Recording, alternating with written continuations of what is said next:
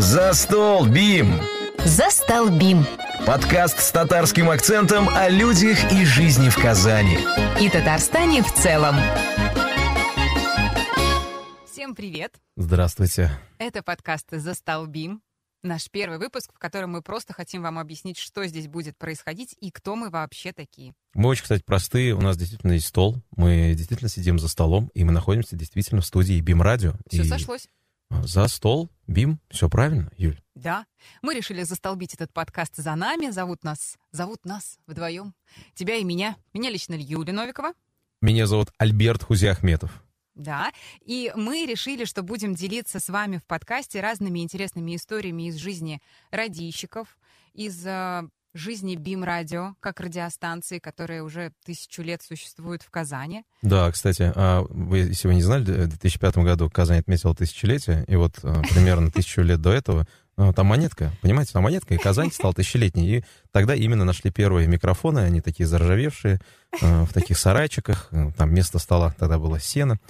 Это было первое радио тогда, получается. Ну, видимо, да, видимо, так оно и будет. И что мы еще хотели сказать? Что у нас подкаст с татарским акцентом, потому что мы будем все-таки в любом случае апеллировать какими-то разными историями и опытом, который касается нашего города, Казани, Республики Татарстан, ну и вообще жизни наших казанцев. Да и вообще просто я татарин, Ну, а я русская. да, мы поэтому у нас в этом плане мы все соблюли, все э, любые расовые дискриминации или э, какие-то национальной почве, если какую-то рознь, а кто-то вдруг увидит, а вы это не увидите, потому что мы этого всячески избегаем, мы очень э, с Юлей люди продвинутые в этом плане, мы всех любим э, за все свободы, которые на Земле существуют э, в рамках, э, как это слово, я забыл, э, Толерантности? даже не толерант, адекватности. Сексизм? Э, Спасибо, не сейчас. В общем, а, да, здесь у нас все очень а, хорошо. Мы будем просто получать удовольствие. И надеемся, что вы от нас тоже будете удовольствие получать. Ну и что, наверное, еще интересно и важно сказать, что несмотря на то, что мы пишем подкаст, мы в первую очередь работаем на радио. Это точно. И, как я обычно говорю, мы радищики, у нас, у радищиков, а это какой-то собственный интересный мир. Да все, да, слушай, Все, я... наш подкаст закончился. Самый короткий подкаст. По большому счету, да, но вся проблема в том, что мы представились, и мы такие классные, но нас много кто знает, возможно, те, кто нас слушает, вообще нас не знают. Поэтому, возможно, есть э, такой момент, что можно представиться э, и более ну, широко э, о себе рассказать. А Потому раз что, у нас нет видеоверсии, можно даже немножко приврать о себе. Конечно, я вешу 65 килограмм, если что. А, и это я вру. А потом, когда-нибудь, когда вы проявите интерес, А я меня обязательно покажу. глаза. А ну что, Я- они серые на самом деле, Я а я как бы секунду- тоже вру. Я на секунду задумался, потому что мне стало страшно. Господи, думаю, какой я невнимательный. Вот, а, мы, кроме радио, также, а, ну, Юля, вот э, пора, пора, по-моему, карты на стол. А, Кроме радио, что есть в твоей жизни? Вообще, Я А. мать. опа. Это же важно на самом деле сейчас-то. Так, а, кроме того, что ты мама и мать, как ты гордо себя называешь, а, Я радищик со стажем. Я, получается, начала работать на радио, когда еще на кухне звучали радиоточки. Точно. И несмотря на то, что я в целом не, не совсем уж старая, Нет, Юля, кстати, очень молодая, она всегда почему-то про свой возраст говорит очень мне еще нет 33, хорошо. А, Пусть такое разделение возраста. Пусть оно будет. но все впереди. Причем в самом ближайшем впереди. Но, тем не менее, я застала тот момент, когда еще радио работало как радиоточка на кухне. Оно присутствовало, например, у моей бабушки оно было, и я даже успела на таком радио поработать. Супер. А что за радиостанция была?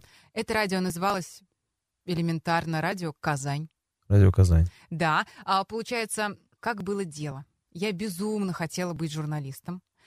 Я мечтала, что я поступлю на журфак и закончу обязательно журфак и стану потрясающей журналисткой. И тогда я радио вообще не думала.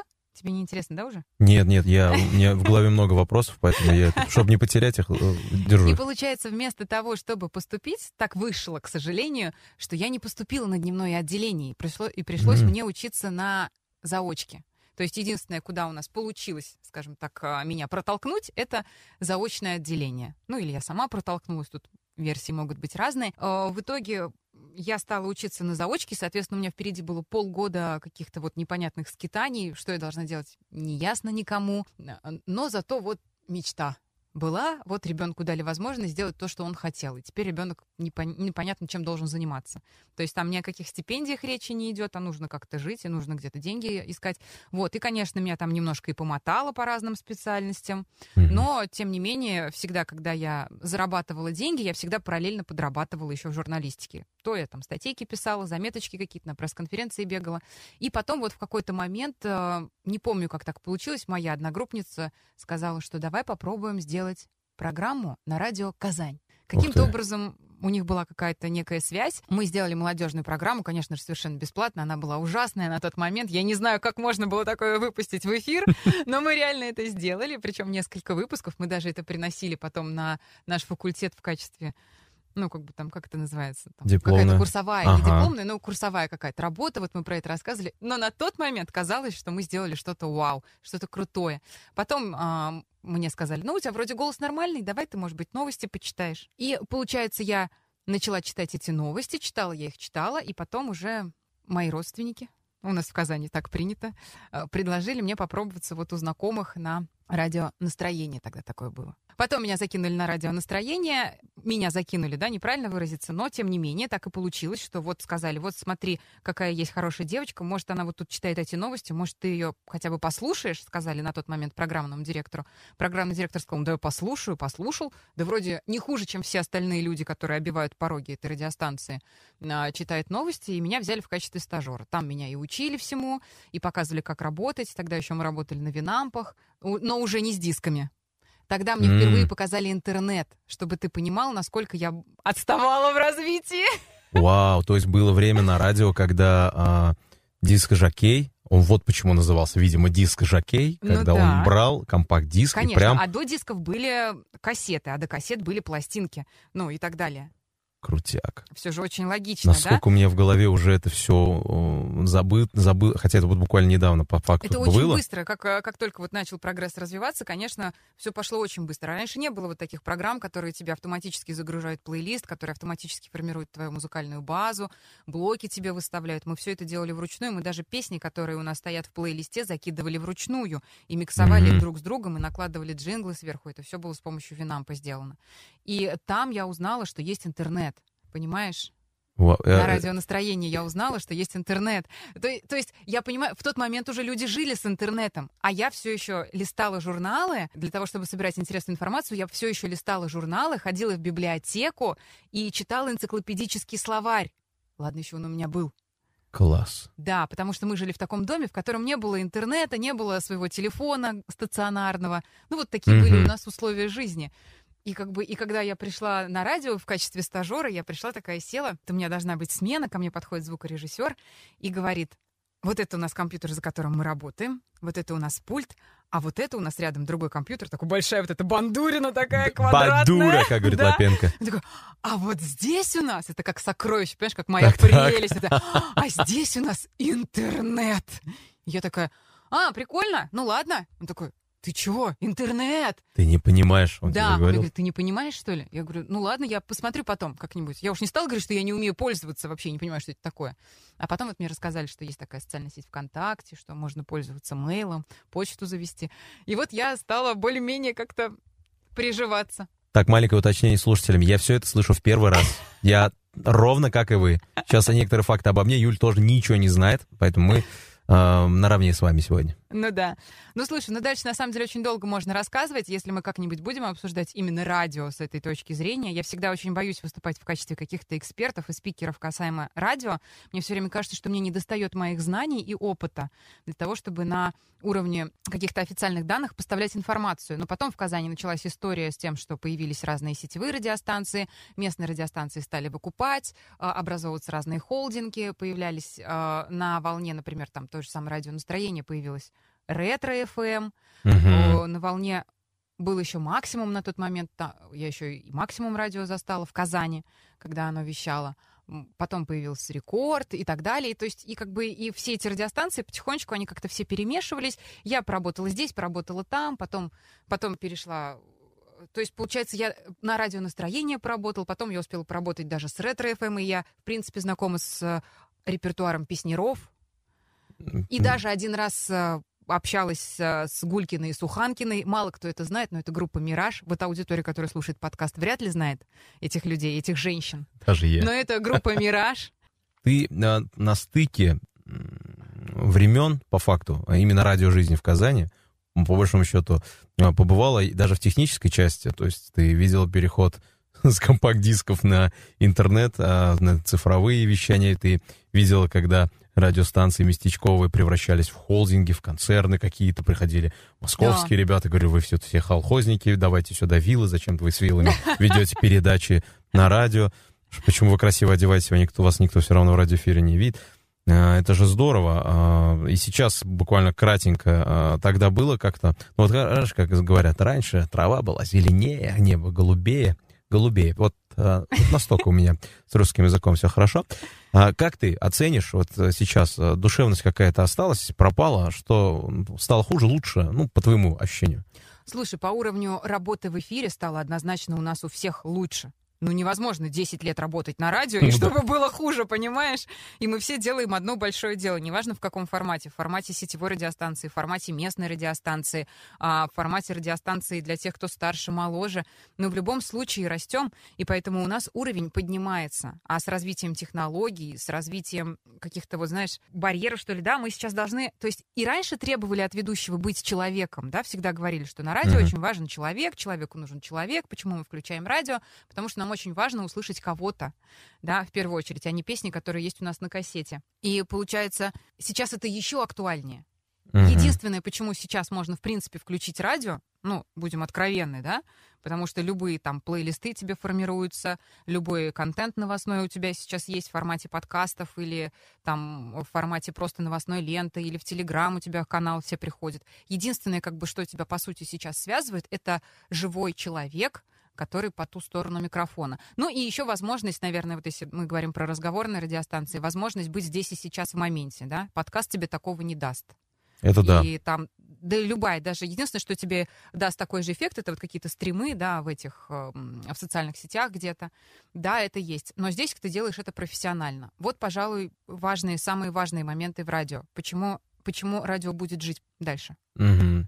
А, я, если про себя сказать, я в один момент тоже перешел, но это может быть взросление, это как вот а, полюбить оливки или вот эти вот мимасики. Я начал слушать радио, действительно, что когда кто-то говорит, музыка мне ушла на второй план, потому что музыка на флешку скинул в машине. Ну, это еще старость, Альберт. А, скорее всего, я уже... Вот наши бабушки, дедушки, они же слушали что? «Маяк», «Эхо Москвы». И мне это... Я в одно время, кстати, да, я и даже этим занимался, потому что мне вот хотелось вообще послушать, как радио из чего состоит. Для меня э, вот эта история с тем, что люди разговаривают между собой, все это в прямом эфире, я потом начал прям именно... Я, короче говоря, перешел на разговорное радио. И мне это ну, до сих пор устраивает это все, конечно, замечательно.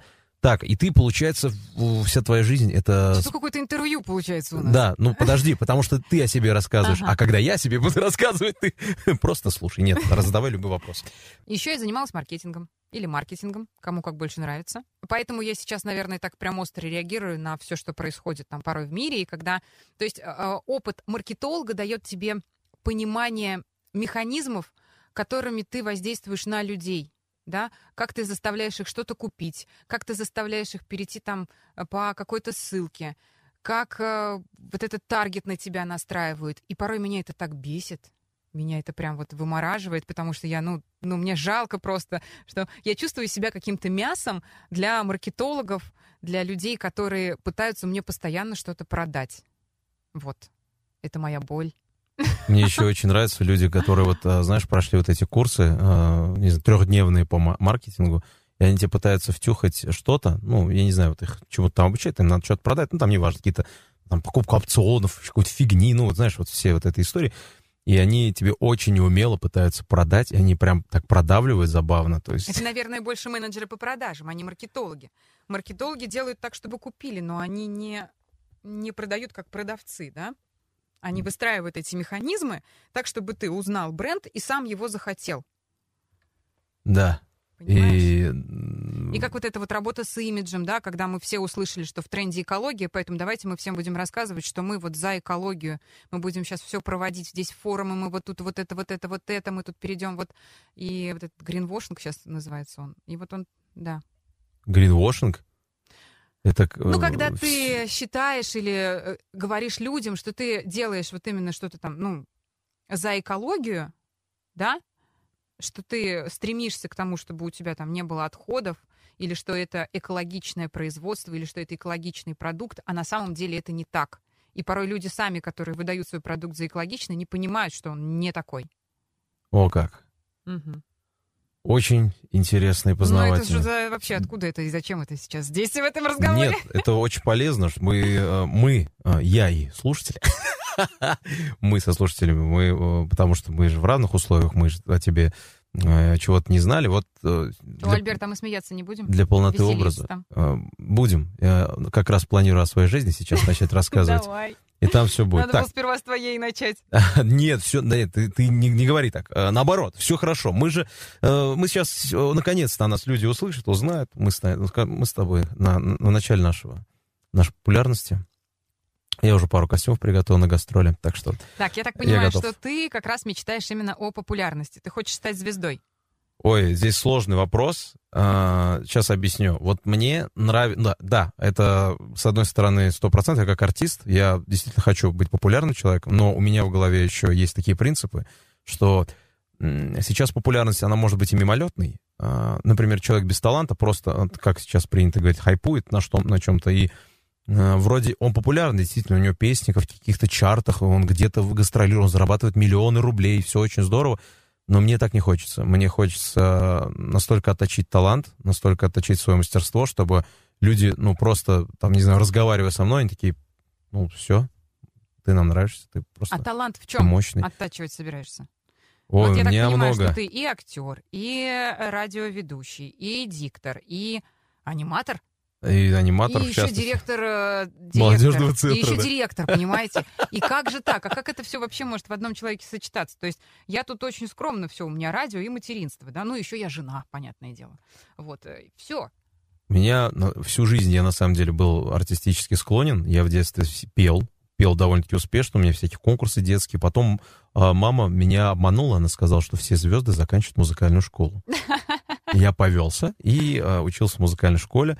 А, там был еще один прикол с тем, что мама сказала, слушай, а давай мы тебя не на фано отдадим, а на гитару. А я на этот момент уже три... же хорошо. Да, но я отучился три года из пяти, и из-за того, что мне перевели на новую специализацию, мне сказали, ну тогда еще пять лет.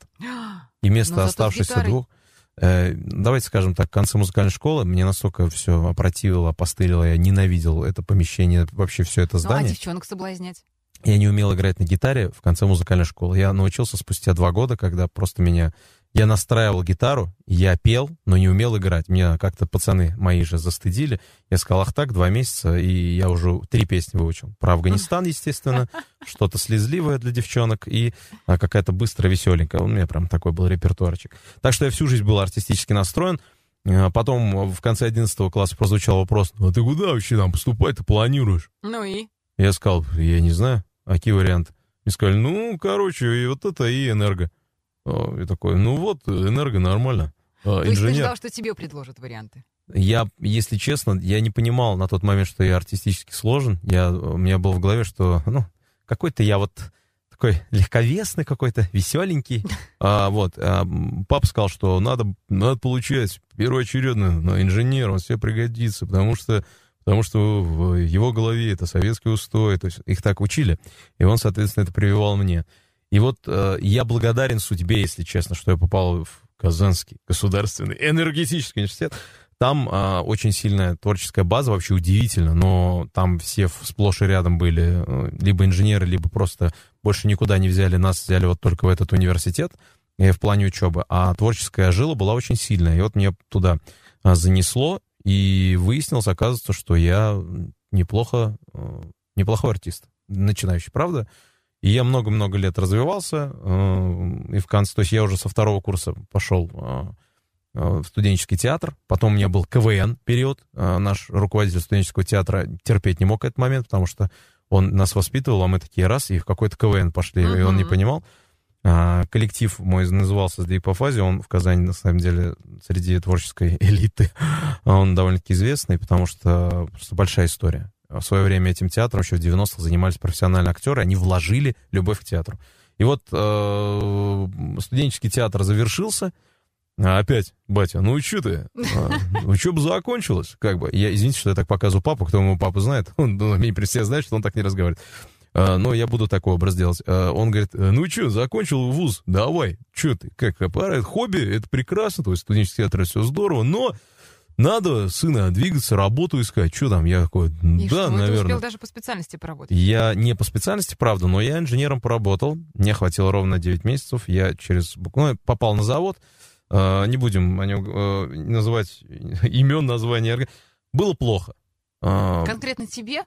Было Или на плохо заводе и на заводе, плохо? в принципе, плохо, и это хорошо. А, Это было очень плохо. И в целом мне, как творческому, то есть там много рамок, непонятные люди, очень зажатые, которые Ну, же еще завод. считают, что они в чем-то там авторитетны, а, и которые, самое страшное, что они считают, что завод — это потолок, а для меня завод — это вот батут, с которого я как бы должен будет прыгнуть. Но мне все очень плохо. Я, кстати, а, чтобы вы понимали, дорогие наши слушатели, я Юлию Новикову в первый раз услышал а, в 2014 году, потому что я начал ездить на завод, и а на завод надо ехать э, в полседьмого уже выезжаешь из дома, и там они э, вели, значит, э, передачу утреннюю на Миллениуме. Я... Мы-то и то с семи работали. Да, то есть я еще ехал в 20 Ты еще минут и без нас в ехал. тишине, да, плакал, а потом вы мне украшали утро. Вот, и с Юлей я, оказывается, знаком с 14 года, представляете? А мы познакомились вот буквально сколько, сколько, Юль, прошло? Два месяца? Два-три? С января, наверное, с конца января мы А, работаем. точно, точно. В тандеме. Вот, и я бы никогда не подумал, что такое произошло.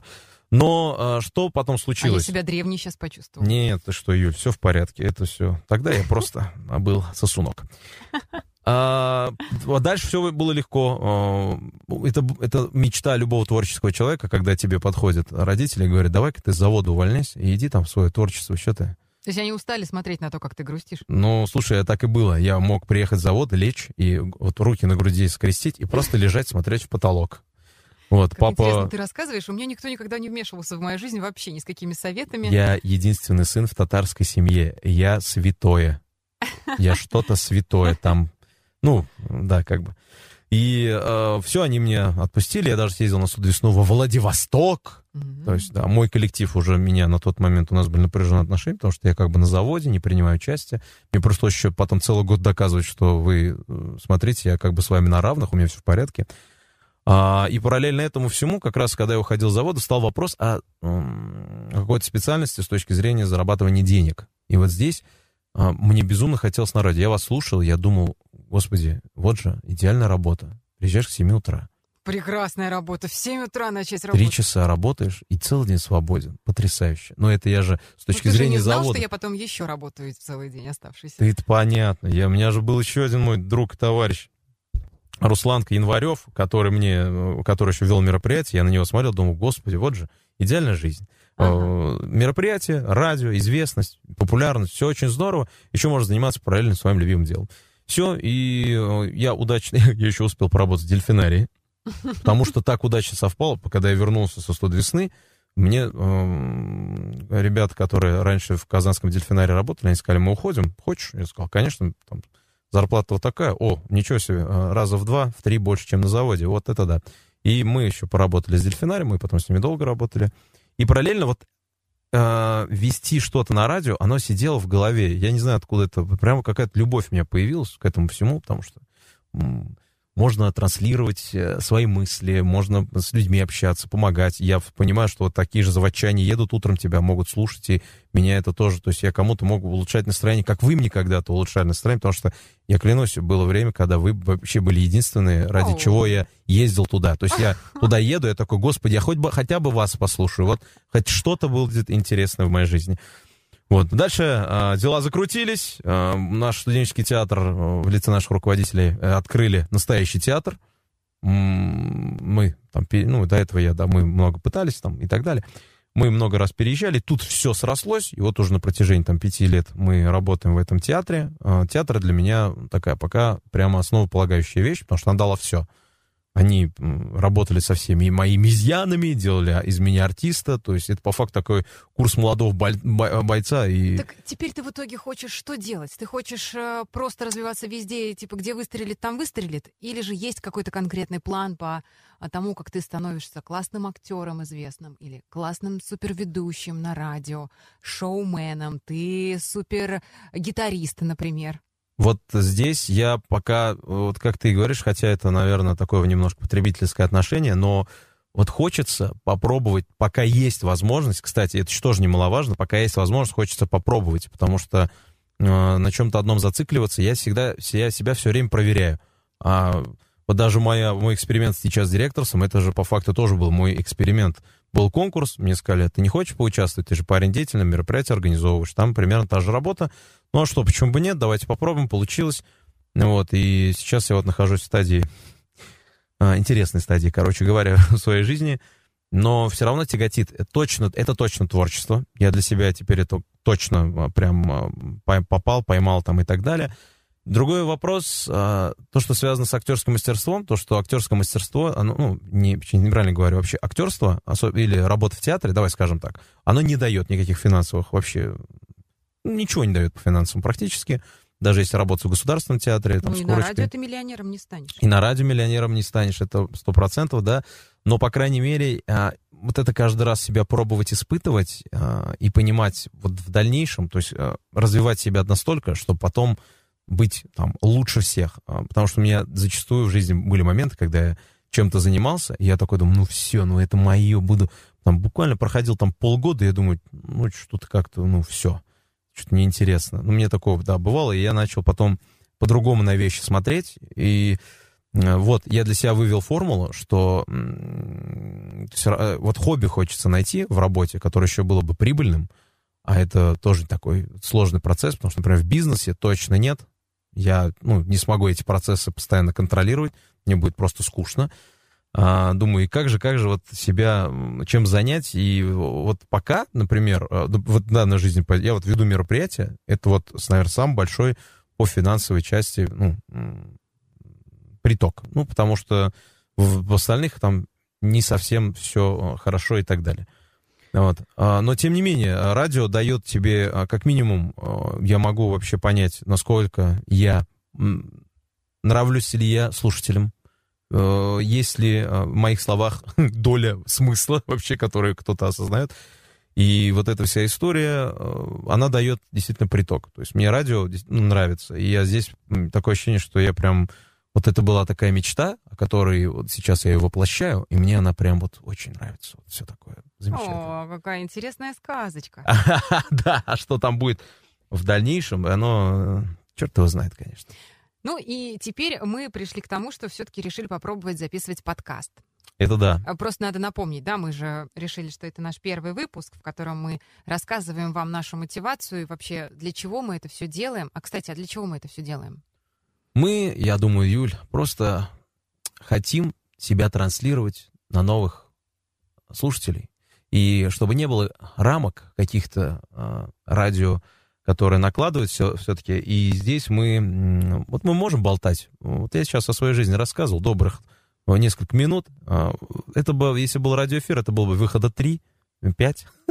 Я не а знаю, может быть, этих минут. выходов и вообще бы не было как раз, да? Конечно. Тем и хороши подкасты, что здесь можно говорить о личном, здесь можно говорить то, что ты считаешь нужным, и ты никого не заставляешь слушать. Ну и вообще, да, надо сказать, что подкасты — это сейчас такой интересный и актуальный для всех жанр. Сейчас все могут попробоваться в качестве подкастера вести что-то, и ведь это, по сути, мне кажется, подкаст это все-таки то, что предшествует э, радиовещанию, потому что радиовещание это такая штука, которая работает сразу на массы, моментально, и здесь нельзя там что-то сделать со второго дубля. Поэтому все-таки сперва, наверное, подкасты для многих сейчас, и это будет тем самым трамплином для каких-то новых интересных проектов в эфире, в радиоэфире. Ну, я говорю сейчас не конкретно о нашем городе, да, а вообще о стране в целом. То есть, возможно, что сейчас вот эти новые подкастеры, которые сейчас делают свои программы, их будут замечать, их будут приглашать, и это как, как например, сейчас блогеры, ютуберы, тиктокеры, инста, инстаграм-блогеры, да, сейчас они все mm-hmm. интегрированы так или иначе на телевидении. То есть их видят, видят, как они себя э, ведут в кадре, и самых интересных берут там, ну, я не знаю, на телеканал «Пятница», например, да, зовут ведущими, к примеру, самые такой адекватные, яркие примеры, да, интеграции. И я думаю, что подкасты это, наверное, тоже будет, будут интересные кадры, будут интересные проекты уже готовы, готовые, которые будут интегрироваться на радиостанции московские, российские, региональные, неважно. Но э, вот такой синтез, он будет происходить в любом случае впереди. Нам, как людям, которые уже изначально работают на радио, этот опыт необходим и с профессиональной точки зрения, потому что нужно понимать, как устроены люди, которые работают в подкастах, как они мыслят и как их потребляют. Ну, некрасиво, конечно, звучит потребляют, но как их слушают вообще. Все да? правильно. Да, здесь вот, и это надо тоже нам понять, эти механизмы, потому что порой есть определенные каноны радиовещания, которые не работают а, в подкастах. И они не работают либо потому, что о них никто не знает, потому что это обычные люди, которые делают так, как им хочется и как они считают нужным, либо, либо это реально совершенно другая сфера, которую нам тогда определенно надо освоить и понять, как же здесь все устроено. Ну вот какая-то такая у меня была мысль.